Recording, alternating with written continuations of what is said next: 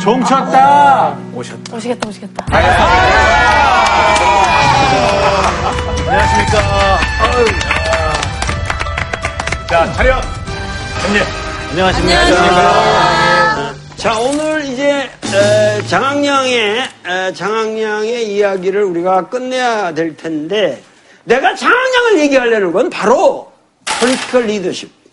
뭔가 모든 것을 포섭하고 소통시키고 대화하고 국민과 더불어 고락을 같이 할 수 있는 그런 리더십이 우리에게 필요한데 우리에게는 그런 통 큰 사람들이 역사에 드러날 기회가 별로 많지 않았다. 자, 내가 이 얘기를 하려고 하는 거는 지난번에 이제 곽송영 사건까지 우리가 했는데 곽송영 사건 이후로도 계속 그 군벌 간의 싸움은 계속됐을 거 아닙니까? 네. 근데 동북군은 막강하니까 군소 타 군벌들이 도저히 그 상대가 안 되거든요. 그러면서 이제 그 장학량의 아버지 장장님은 북경에 가서 대원수가 된단 말이에요. 그런데 이 장학량은 엄청난 전술과 전략으로 어, 다 평정에 들어갑니다. 딱 하나 내가 이, 이 얘기만 하려고 그래요. 저 산동성에서부터 이렇게 이제 하남성 어으로 내는 황하가 이렇게 흐르는데 여기에 이제 정주가 있거든요. 이, 이 밑에 장학량은 사실 이 정주에다가 엄청난 물자를 쌓아놓고 있었고 그 탄약과 이런 이제 대포니 이런 것까지 다 가지고 있었는데 이 하남성에는 당대의 가장 그 긴 이 황하의 다리가 있었어요. 황하 대교가 대교가 있었고 그래서 이제 이 점령을 하고 있었는데 그 백승이라는 아주 그 탁월한 장군이 그 이거를 반격을 가합니다. 급하게 퇴각을 하니까 도저히 이, 이 물자를 다 수송할 수가 없습니다. 그 물자를 수송할 수 없을 때는 어떻게 돼? 식미 군량이고 뭐고 다 태우고 가고 다리는 끊고 가고 그런단 말이에요. 병가의 상사란 말이야. 그래서 백승이가 이제 쫙 정주를 들어오는데 황하대교가 그대로 있거든. 그 이거 이놈이 어리지만 유명한 장군인데 이렇게 그 다리도 안 끊고 갈 수가 있냐? 어. 그 여자들은 잘 꼬신다 그러는데 이 전략은 모르나 보지? 그러면서 이제 당당하게 정주 대교를 건너 정주를 들어옵니다.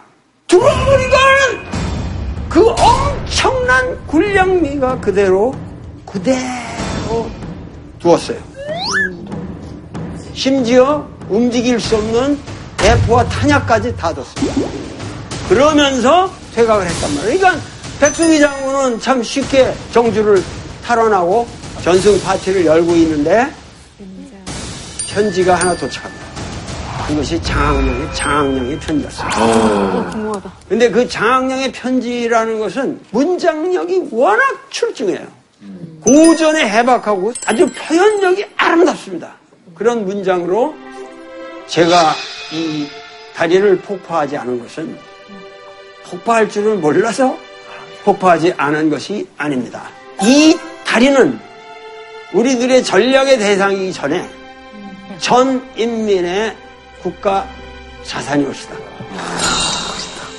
이 다리를 우리가 폭파는 쉽지만 이것을 다시 건설하기에는 너무도 큰 거대한 인민의 희생이 따릅니다.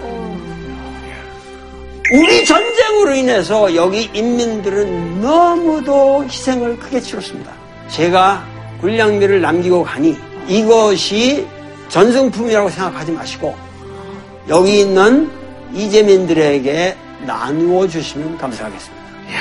그러면서 하는 말이 마지막에 언젠가 우리는 다시 만날 것입니다. 우리는 다 같이 중국인입니다.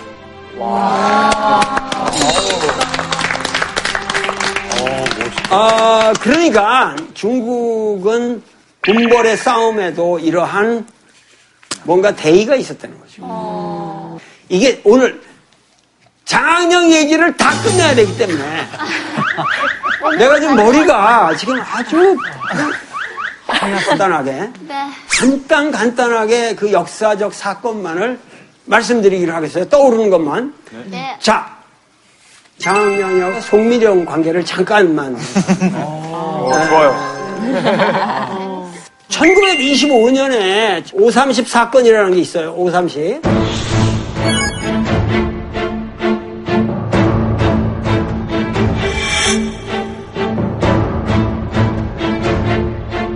노동자들이 그 도시 파업을 일으킨 공산당 역사에서 중요한 위치를 차지하는 상해 530 사건이 일어나는데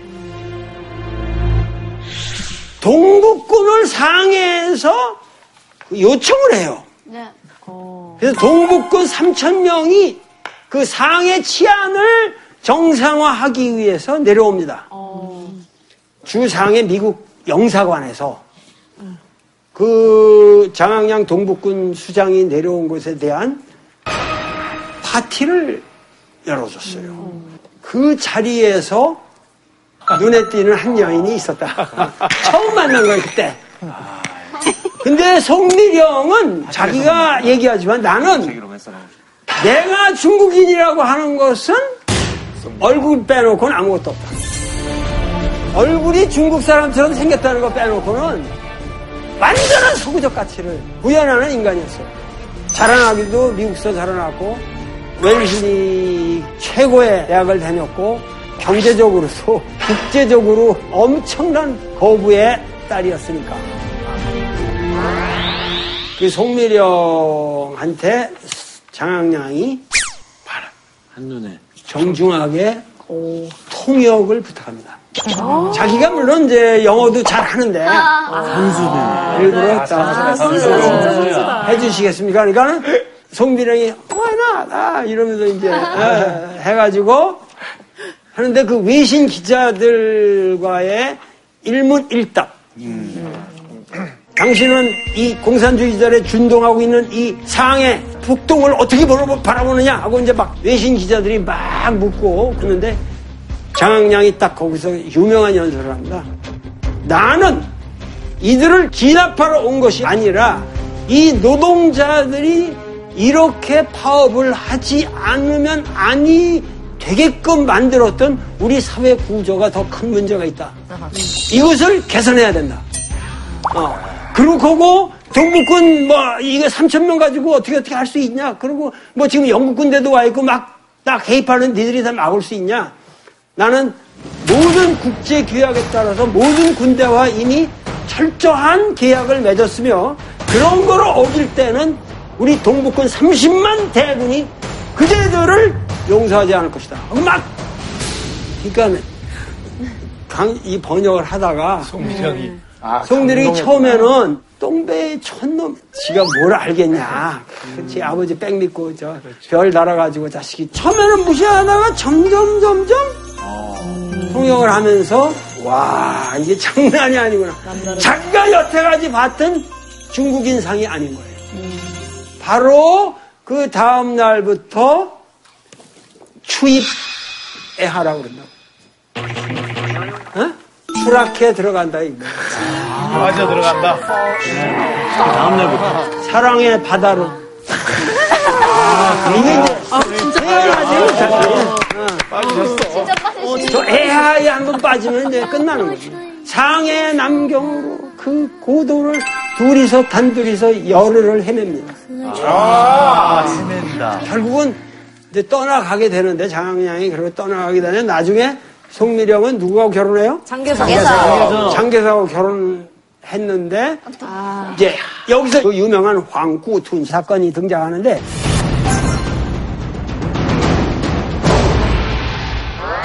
군벌들을 제압하고 북경에서 대원수가 된 사람 그 사람이 바로 장장님.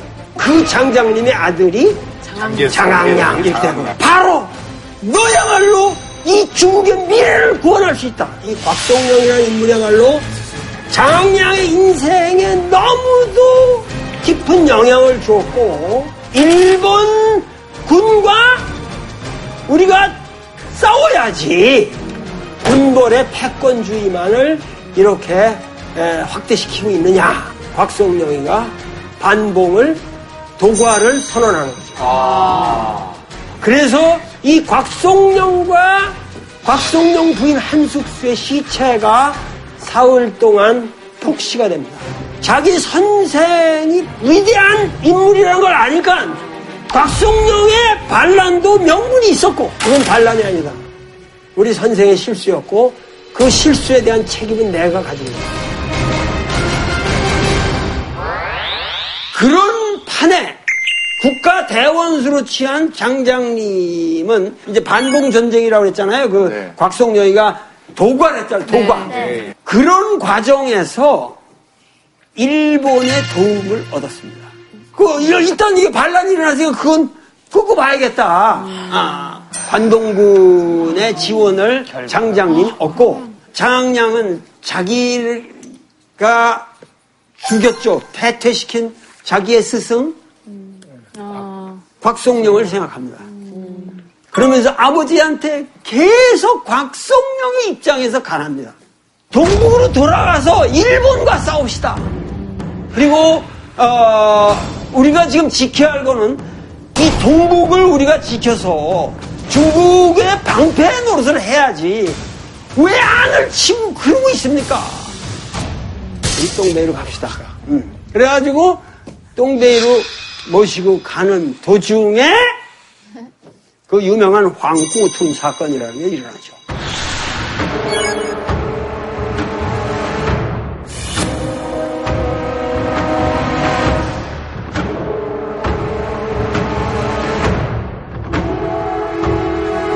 어, 황구툰이라는 그 역에 왔을 때 그 기차가 왔는데 일본 관동군이 폭발을 시켜요. 그 소식을 듣잖아? 그러면 장항량이 당장 달려갈 거야. 완전히 얼굴을 변장해서 거지 차림으로 심양의 집에 14일 후에 나타난다. 그러니까 일본이 아버지를 죽였으면 자기도 죽일 거야.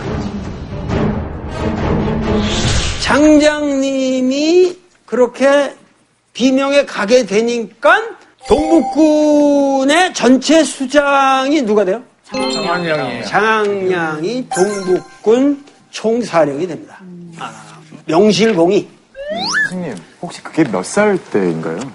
27살 때. 27살 때. 그러니까 장항량은 27세에 만 27세에 중국의 최고의 수장이 됩니다.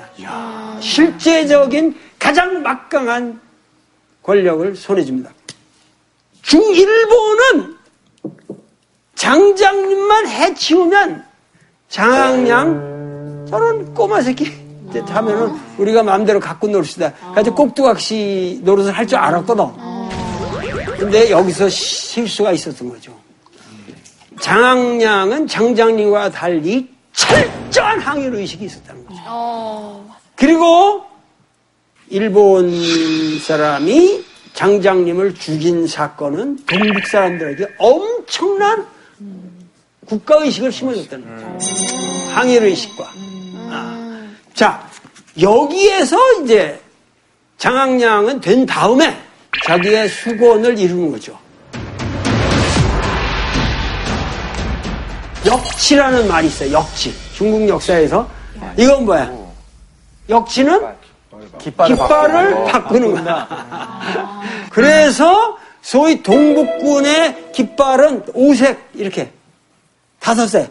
그 오색기를 청천백일기로 바꾸게 되는 거예요.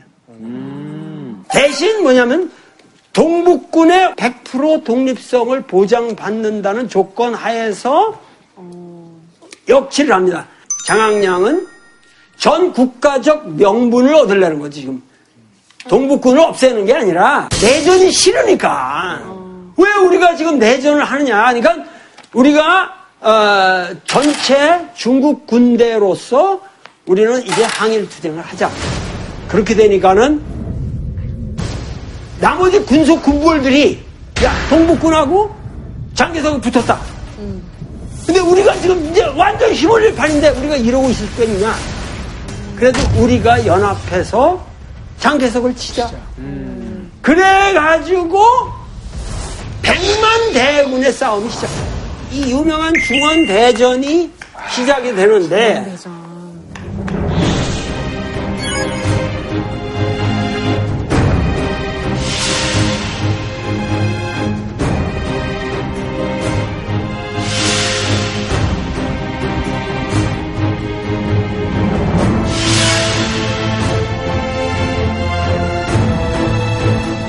동북군은 어느 군인도 가- 어느 군대도 갖지 못한 최고의 국제 수준의 A급 비행기가 270대까지 있었어요.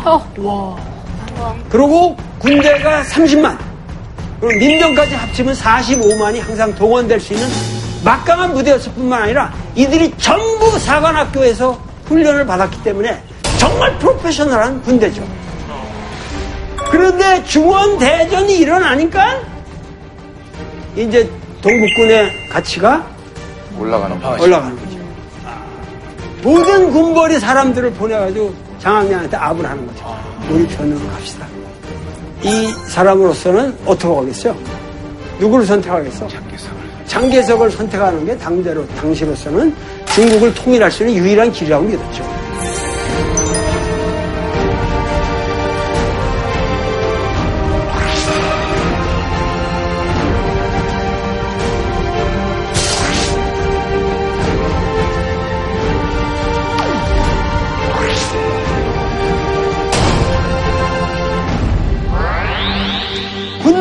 시대가 끝나는 그 사건이 바로 중원대전이고 이 중원대전에 이 고리를 진게 누구? 장항량이었다는 거죠. 그러니까는 예, 장개석이 자기가 전, 전 중국 군대의 총사령으로 안고 이제 장항량은 동북군의 수령이 아니라 전 중국 국민혁명군의 부총사령이 됩니다. 남바 투맨으로 거의 장개석과 같이 예, 중국 전 중국을 통치를 하는 거예요. 그래서 뭐냐면은 남경 정부에서 공식적으로 이분에게 옥세를 주기 위해서 부릅니다. 그런데 그때 뭐 어마어마한 그 환대를 하는 거예요. 어, 뭐 그냥 전 중국이 그 당시에 그 장량이 남경에 오는 이것을 환영을 하는 거죠. 왜냐하면 진정하게 중국을 통일시킨 장군이니까. 아, 이제 더 이상 싸움이 없고 우리는 군벌의 시대가 종원이다. 남경에 그냥 뭐 상해에 이상 가는 곳마다 그냥 오빠 부대 이기고 와 그냥 시민들이 연도에 나와서 하니까 사실 장항도 촌놈 아니야 사실은. 이제 동북 동북 삼성에. 그런 그런 데서 그런 데를 걸어보니까 아 이게 내가 중국의 최고의 권자에 앉았다는 게 이런 거구나 하는 거를 최초로 느껴보는 거죠. 이게 바로 장학량이가 쥐약을 먹게 되는 거예요. 이게 쥐약. 이 장계석이가 얼마나 그 수가 높은 고활한 인간인가 하는 거. 이게 다 그래도 의도된. 아, 이게 전부 의도된 연출이야. 그래가지고 그 엄청난, 엄청난 환영 인파 속에서 되는데 장계석이로서 쓰라린 하나의 사건이 있었죠.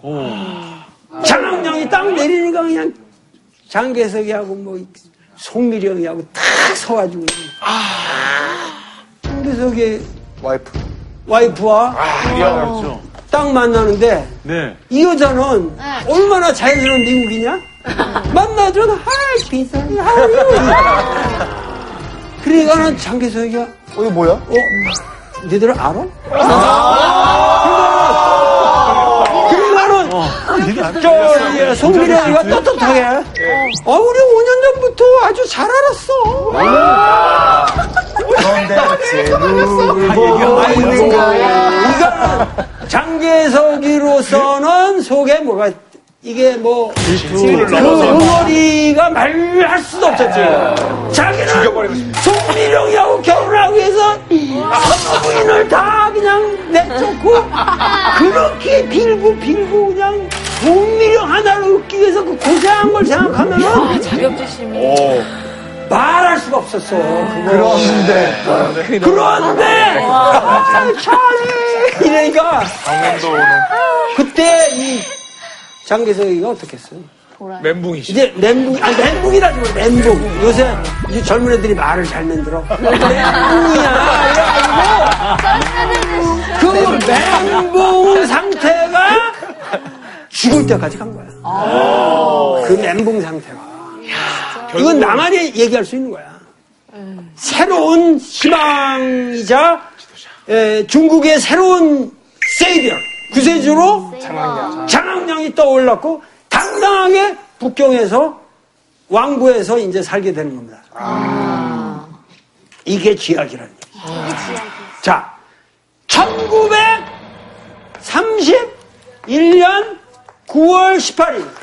중국인들은 지금도 이 9.18이라는 걸 기억합니다. 내가 있던 그 똥베이만 해도 9월 18일 날은 하고 그 사이렌이 울려요. 일본의 통치하에 동북이 들어가게 되는 이 불행한 사건인데 9.18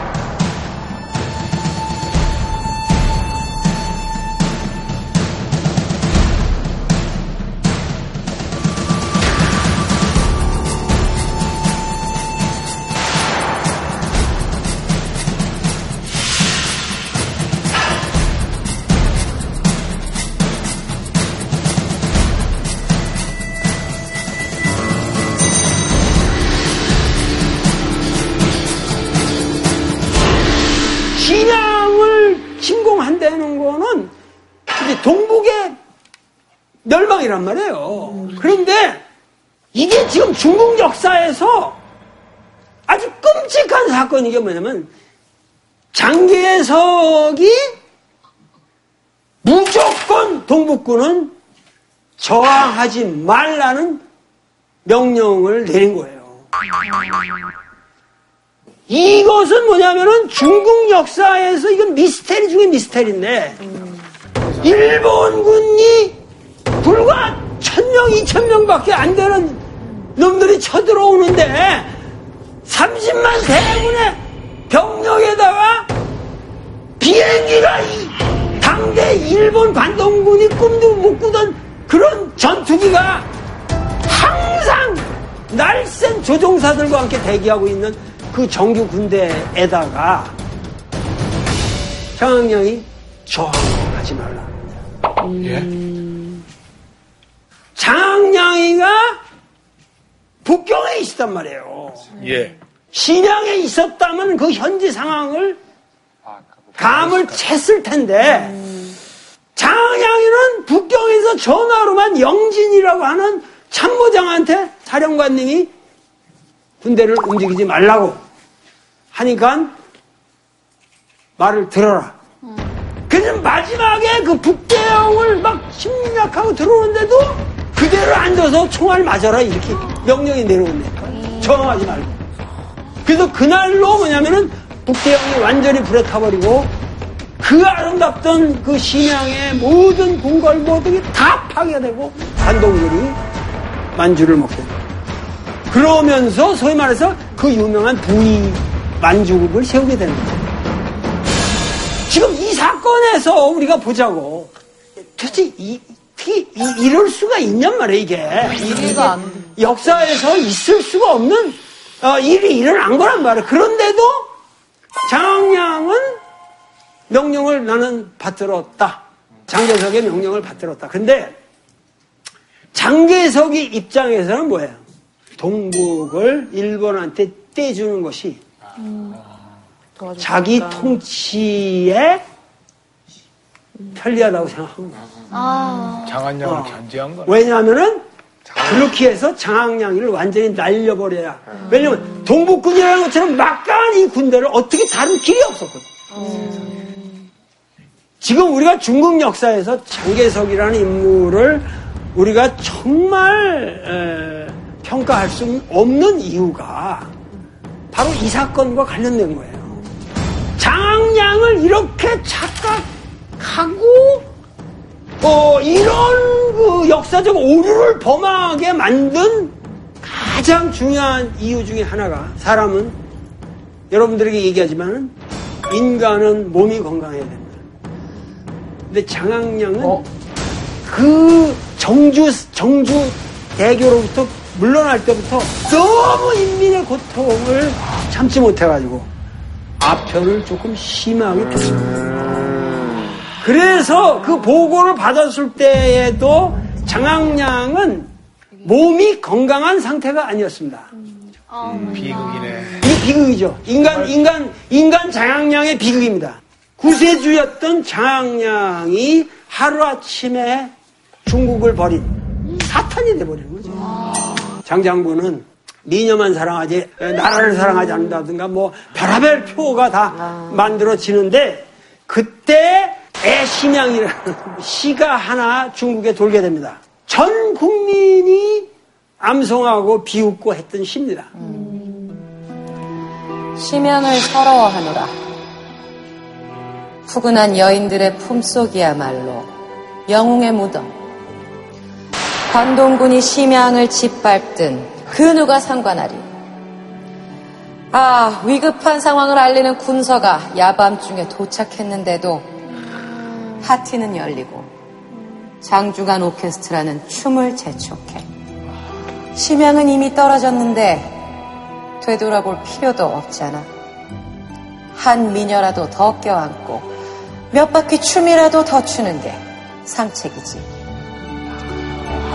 예수 미녀를 사랑하고 나라를 안 사랑했다는 내용이 여기 담겨 있네. 장학량을 빗대서. 근데 이 부조항이라는 이 사건, 20세기 중국 역사에서 가장 특별한 용어입니다. 부조항. 동북군이 그 일본의 그 관동군 침략에 대해서 완벽한 대처를 했으면 일본은 절대 만주국을 세우지 못했습니다. 아. 그런데 완전히 중국의 북방이 일본 선화기에 들어간 거죠. 그런데도 장개석은 그거를 하는 거죠. 아, 까딱도 안 하는 거예요. 아, 그러면서 에, 이걸 날리게 되는데 자 이제 여기에 우리 알베르토의 관련되는 중요한 사건이 등장하는데 베르토? 아, 몇 살이야? 장학량이가 사귄 여자들이 어느 정도의 규모냐 하면은 규모요? 아, 그 규모가 장학량을 사랑한 여인이 바로 무솔리니의 딸입니다. 에다, 에다, 치아노의 부인이고, 유노 치아노? 아, 찬호, 잘 네. 알죠. 장군, 이탈리아 장군. 아, 이탈리아 장군 치아노의 부인인데 워낙 미녀예요. 미녀고 타임즈 커버 스토리까지 났습니다. 그런데 이 에다가 한 번 장학량을 보더니만 풍덕! 에헤, 빠는 그렇구나. 그래가지고 장학량이는 무솔리니를 아니까 당대 국제 정세에서 무솔리니 딸을 함부로 건드리다가 이게 에, 국제 분쟁이 소지가 있다. 하쇼의 딸인데. 내가 연애 수준이 아니다 그래가지고 조금은 피해요. 근데 서양 여자들 한번 꽂히면 영화 가자, 뭐 골프 치자, 승마 하자. 당신이 그래도 비행기 잘 타지 않냐? 근데 난 비행기 잘 못 타. 그러니까. 날 한번 보러 데리고 북경 상공을 한번 나르고 싶다. 당신하고 나르고 싶다. 요거 하나만 요거 하나만 들어주면 내가 치근거리지 않겠다. 그래서 할 수 없이 딱 비행기 타고 그 고국 위를 쫙 낮게 날르면서 보여줍니다. 그 소식을 나중에 누가 들었어? 무솔리니. 송미경! 이야, 이거 너무하다, 이거. 어? 어? 하여튼, 그러니까 이건 내가 좀 우습게 얘기하는 것 같지만, 이게 복잡한 문제가 한두 가지 얽혀있는 게 아니야. 그래가지고, 장량이는 이런 과정을 거쳐가지고, 추락추락 추락을 하는데, 나중에 모든 직함을 내놓습니다. 근데 중요한 건 뭐냐면 상해에서 좋은 의사를 만나서 아편을 끊는 거죠. 근데 그 독일계 미국 의사가 딱 잡더니 그냥 철, 철갑, 철침대에다 그냥 수갑을 착착, 착착 채워버리고 당신 지금부터 내 말 들어! 어, 정신 차리라니까 장학량이 당신이야말로 나를 구원할 사람이다. 여태까지 나를 치료한다는 애들이 다 사기꾼이었고 나는 당신 말을 듣겠다. 장학량 말이 뭐냐면 온 전체 살갗이 없는 것 같았다. 피부가 없는 것 같은 그런 아픔 속을 내가 견뎠다. 근데 한 10년에 걸친 이, 이 아편이 불과 15일 만에 끊습니다. 그리고 장량의 위대한 거는 뭐냐면은 죽을 때까지 단 한 번도 아편을 하지 않았습니다. 그리고 101살까지 살았습니다. 그러니까 장수를 했네요. 여러분들이 알아야 될 거는 이 장량이라는 인간은 자 보세요. 여기서 아편을 끊고 에다하고 같이 뭐냐면 이태리로 갑니다. 음, 에다하고 같이. 그래서 무소리니를 만나요. 장량이 어, 만나고 유럽에 가서 8개월 동안 자그마치 8개월 동안에 진짜 유럽의 내셔널리즘을 배운 거야. 유럽 국가들이 그 당시에는 완전 내셔널리즘의 시대였거든. 서로 2차 대전 이게 막 준비하는 그런 시기 안에 그러면서 이 사람은 어떤 파시즘을 본 게 아니라 내가 보기엔 굉장히 강렬한 내셔널리즘을 배운 거예요. 그리고 국가를 운영하려면 어떻게 해야겠다. 그 앞에로 끊고 정신을 차리는 거예요. 그런데 한편 장개석이는 그 짓을 해놓고 뭐냐면 장학량이만 제거시키면은 동북군은 자기 거라고 생각했는데 동북군이 전혀 말을 안 해요. 그러니까 발간 기미도 있고 그리고 그때쯤에 이제 공산당이 공산 세력이 등장하니까 뭐야 계속 필선 안 내?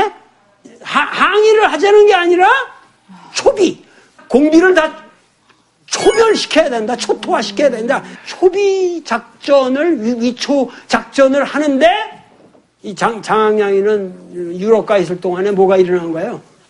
장정. 장정 사건이 일어나가지고, 이제 이렇게 된 거란 말이야. 그러니까, 국민당 내부에서 반발이 일어나는 겁니다. 호한민이니 뭐 이런 사람들이 다 들고 일어나서 이, 이 사기꾼 새끼를 어떻게 이거, 이게 말이 되냐? 그러니까는 장개석이가 어떻게 되죠? 몰리게 되잖아요. 그러니까 할 수 없어. 어떻게 해? 다시 부르는 유럽에 있는 장학량이를 어. 그래가지고 8개월 이후에 옛날 그 청년 장학량의 모습으로 다시 쫙 배에서 내려오는 거예요. 그래도 내리는데 이 장학량을 다시 서안에다 보내는 이유가 뭐야? 서안이 바로 지금 그 삼서성 장정이 끝난 곳 아니야. 그래서 그 모택동을 죽여라. 그래가지고 초비 사령관으로 임명을 하는 거죠. 장학량은 유럽까지 시찰을 하고 새로운 인간으로 다시 태어났을 때는 뭐야? 속으로 장개석 말을 듣는 사람이겠어? 안 듣는 사람? 안 들어요. 송미령 우습게 보는 거지. 너희들이 나를 과거에 이렇게 어? 이렇게 우리 아버지가 그렇게 애써서 우리가 그 동북군을 만들어 왔는데 이거를 어떻게 이렇게 부정. 나를 이렇게 착각하게 만들 수가 있겠냐? 가슴에 울분이 있을 거 아니야? 그런데 표현을 안 하죠. 초비사령관으로 이거 아 감사합니다. 우리 장계석 장군님. 그때 진짜 초비를 했으면 공산당은 끝이에요. 끝이에요. 어느 정도 내 잘못으로 동북을 죽였다. 지금 이 상태에서 이 중국의 희망은 저 세력이다. 저걸 수밖에 없다. 이렇게 되는 거예요. 어, 장학량이는. 장학량이가 토벌 대장인데, 이 중국의 공산당의 모든 편의를 봐줍니다. 왜냐하면 그 당시 배가 고팠으니까. 그 연안에서 그들이 장학량 때문에 연명을 하는 거예요. 그런 거를 김세채는 장개석이가 이놈들 이상하다. 왜이 새끼들 죽이려고 하는데 저놈들 멀쩡해 8천명밖에 없는데. 어, 저 정도 군대면은 저거 하루아침에 없앨 수 있는 건데 왜 저러고 여기 온 거야. 근데 그때 가장 정의로운 세력이 뭐겠어요? 중국 역사나 우리 역사에서 근세 가장 뭐냐면 이 역사를 뒤집은 세력은 학생들이에요, 대학생들.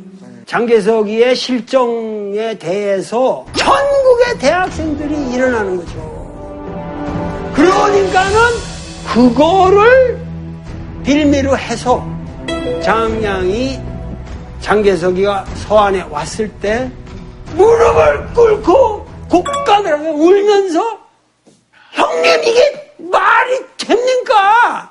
지금 전국의 국민들이 힘을 합쳐서 항의를 해야 되는 이 판에 우리 군대를 가지고 왜 중국 사람을 죽입니까? 우리가 해야 할 것은 빨리 힘을 합쳐서 항의를 합시다.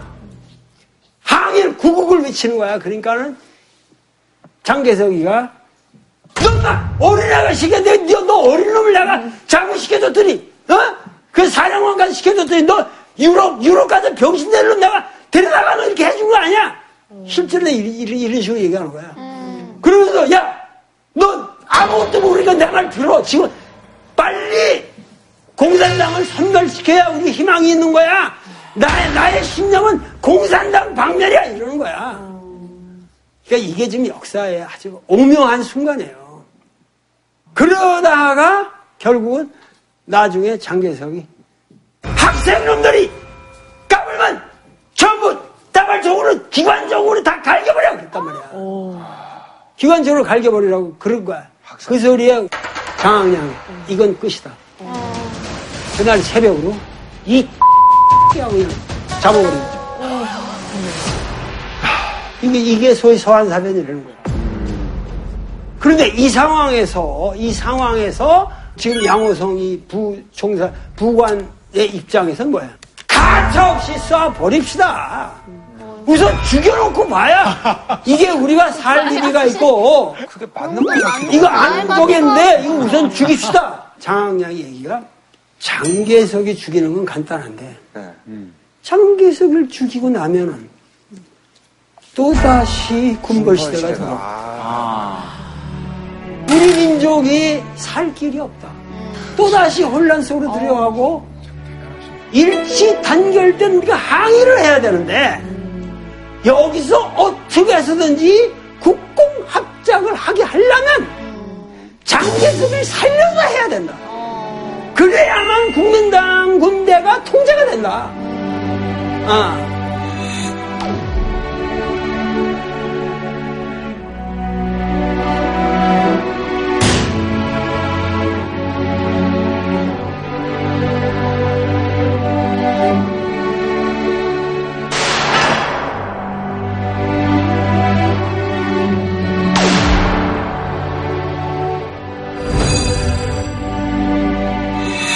이 사건의 해결 방식이라는 게 아주 복잡합니다. 당황양이가 먼저 누구한테 편지를 쓰겠어요? 송미경? 송미령한테 편지를 쓰죠. 송미령한테 darling 안심하시오. 내가 언제 한번 인간을 배신한 적이 있어. 나는 어떠한 경우에도 인간을 배신하지 않소. 장계석은 내가 분명히 살려서 돌려보냈더니 정확하게 장계석으로 하여금 국공 합작에 응하게만 하시오. 빨리 와서 나하고 담발하시오. 그런 편지를 보낸다. 그래서 어떻게 저쪽에서는 둘레가 오고 여기서는 송미령과 송자문이 갑니다. 여기서는 정학량과 양호성 이 3자가 회담을 하게 되는데 그 며칠간에 말 못해 그 치열한 그, 그 전국의 언론이 들끓고 결국은 국공합작의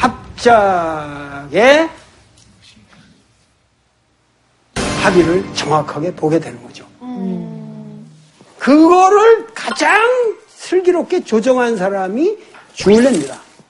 주울레와 송미령. 가장 건강한 두 세력이 주울레와 송미령이 중간에서 원만하게 해결 칩시다.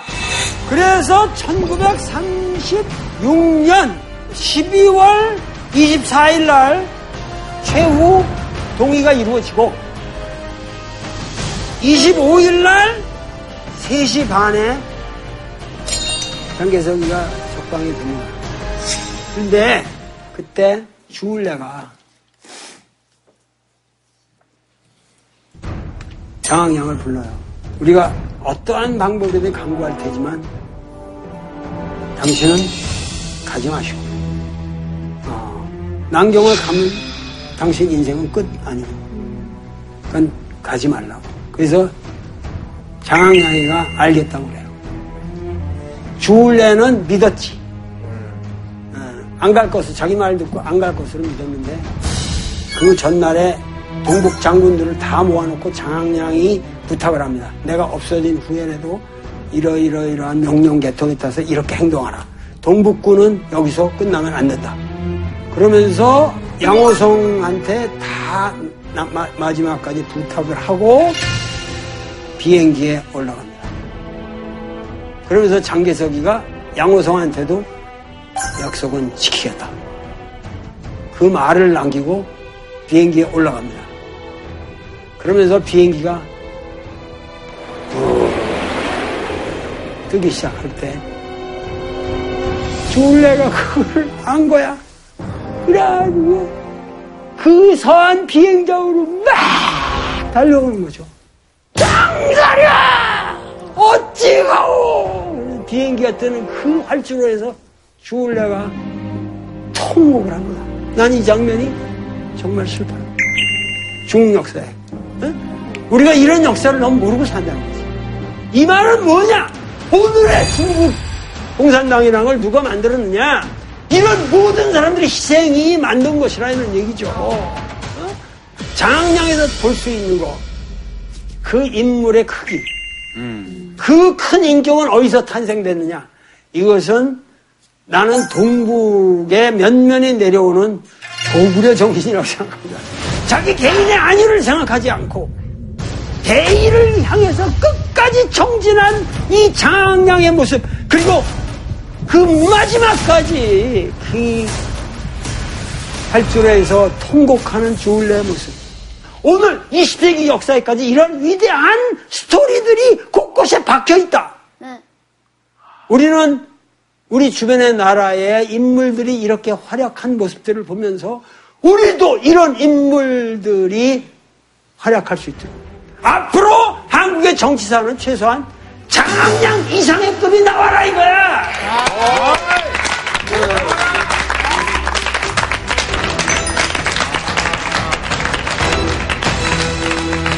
아, 저기 나와 나와. 다 나오세요.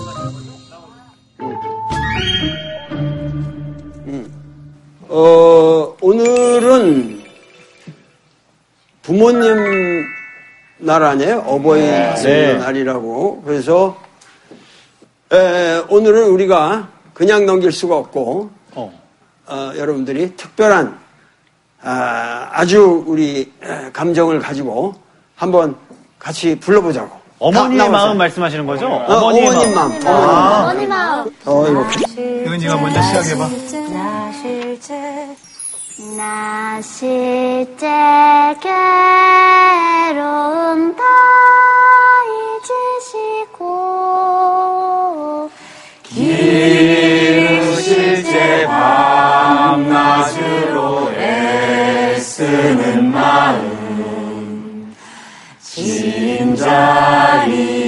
마른 자리 가랑이시며 어머님 마음이라는 노래의 가사의 대부분이 다 이 부모 은중경에 있는 말인데 거기에 회관 취습 이 말이 나오고 있어요. 왜냐면 옛날에는 거적대기나 깔고 비도 많이 새고 마른 곳은 방에서 항상 아가가 눕게 하고 부모님들은 항상 젖은 데 누우신다는 얘기죠. 항상 가라앉으신다는 게 옛날에 어렵게 살던 시절에 우리 삶의 모습을 나타냅니다. 앉으세요, 앉으세요. 전 세계에서 우리 민족처럼 효라는 것을 이 중시하는 문명이 참 드물단 말이야. 효의 오리지널한 의미는 공자님 말씀 효가 뭐냐 그러니까 부모님의 자식에 대한 말씀, 마음이라고. 그게 효라고. 에? 그러면서 하시는 말이 부모는 단지, 단지 자식이 아플 것만이 걱정이다 그러시거든. 에? 자식이 한번 아파보세요, 여러분들. 길로보다 애 한번 아프면 어떨 줄을 몰라, 이거는. 어? 사실은 자식이 안 아프고 산다는 것처럼 위대한 효도는 없어. 어? 그러니까, 그 이런 거를 생각할 적에 나는 최근에 이 봄철과 더불어 가슴 아픈 우리가 기억이 있죠. 바로 2년 전 이 시점에 뭐가 일어났어요? 세월호. 세월호 라는 사건을 한번 여러분들이 생각해 보세요. 어? 나는 최근에 이 봄철과 더불어 가슴 아픈 우리가 기억이 있죠. 바로 2년 전 세월호라는 사건을 한번 여러분들이 생각해 보세요. 어? 아버지가 내가 그때 내가 그때 우리 자식하고 통화하면서 무조건 나와라. 그렇게만 했으면 살았을 텐데 해양 경비대를 기다리면서 니들 거기서 그대로 있어라. 그리고 내가 내 자식 죽였다. 그, 그 죄책감에서 는 벗어날 수가 없다. 하고 울부짖는 부모님들을 우리가 한번 생각해 보세요. 지금 이 순간에도 울부짖고 계시지 않겠어요? 어. 그 절박한 순간에 전 국민이 우리가 그 애들을 충분히 구할 수 있는 시간이 무려 한 시간 이상 있었어요. 근데 그런 상황에서 그 순간을 우리가 완전히 무산시켜버리고, 어, 그 아이들을 죽음으로 몰았다고 하는 이 사건에 대해서 우리는 도저히 이거를 그냥 덮어버릴 수는 없어요. 그러기 때문에 우리가 이제는 이 새로운 시대적 감각을 가지고 우리가 이거를 용서하고 화해한 심정에서 샅샅이 밝혀야 됩니다. 아, 밝혀야 되고 왜 이러한 일이 일어나는지 그런 의미에서 지금도 이 순간에 자식을 문간에서 기다리고 계실 부모님들을 생각하면서 2절만 마저 부르기로 합시다. 자.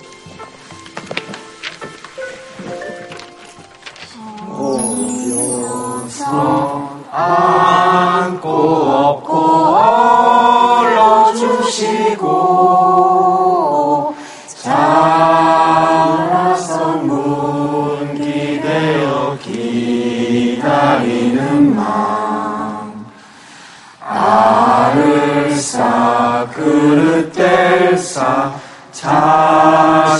자식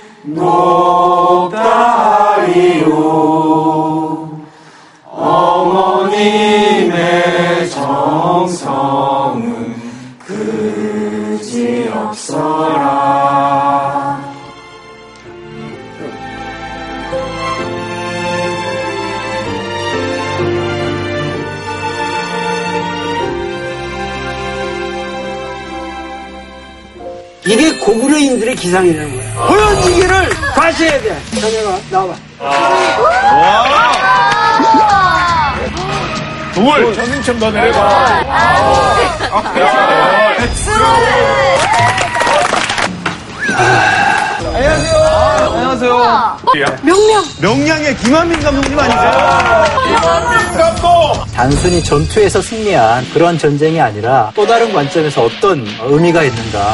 임진왜란은 위대한 승리의 역사라고. 그런데 태조가 원래 요동은 너희들 건데 명나라가 처먹어가지고 처먹어가지고 고구려의 정쾌한 대륙적 기지를 망각하고 이거 미치는 걸 아니야? 이거 미치는 걸? 이것이 뭐냐면 아주 공식 문서입니다. 분명히 알아두세요. 이게 우리의 역사입니다. 읽어드리겠습니다. 이제부터 우리나라 역사는 바뀌느냐? 시청자 퀴즈입니다. 장계석의 아내인 이 여인은 1936년 서한사변 당시 구금된 남편의 구출을 위해 장항량과 주은래를 만나 삼자회담을 진행했는데요. 이 여인의 이름은 무엇일까요? 정답을 아시는 분은 JTBC 홈페이지에 올려주시면 감사하겠습니다.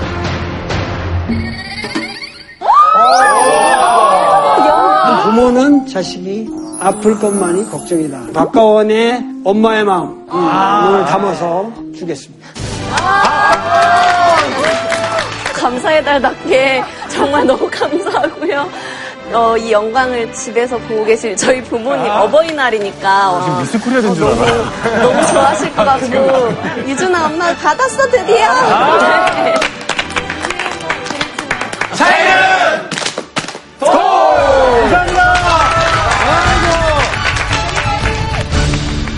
JTBC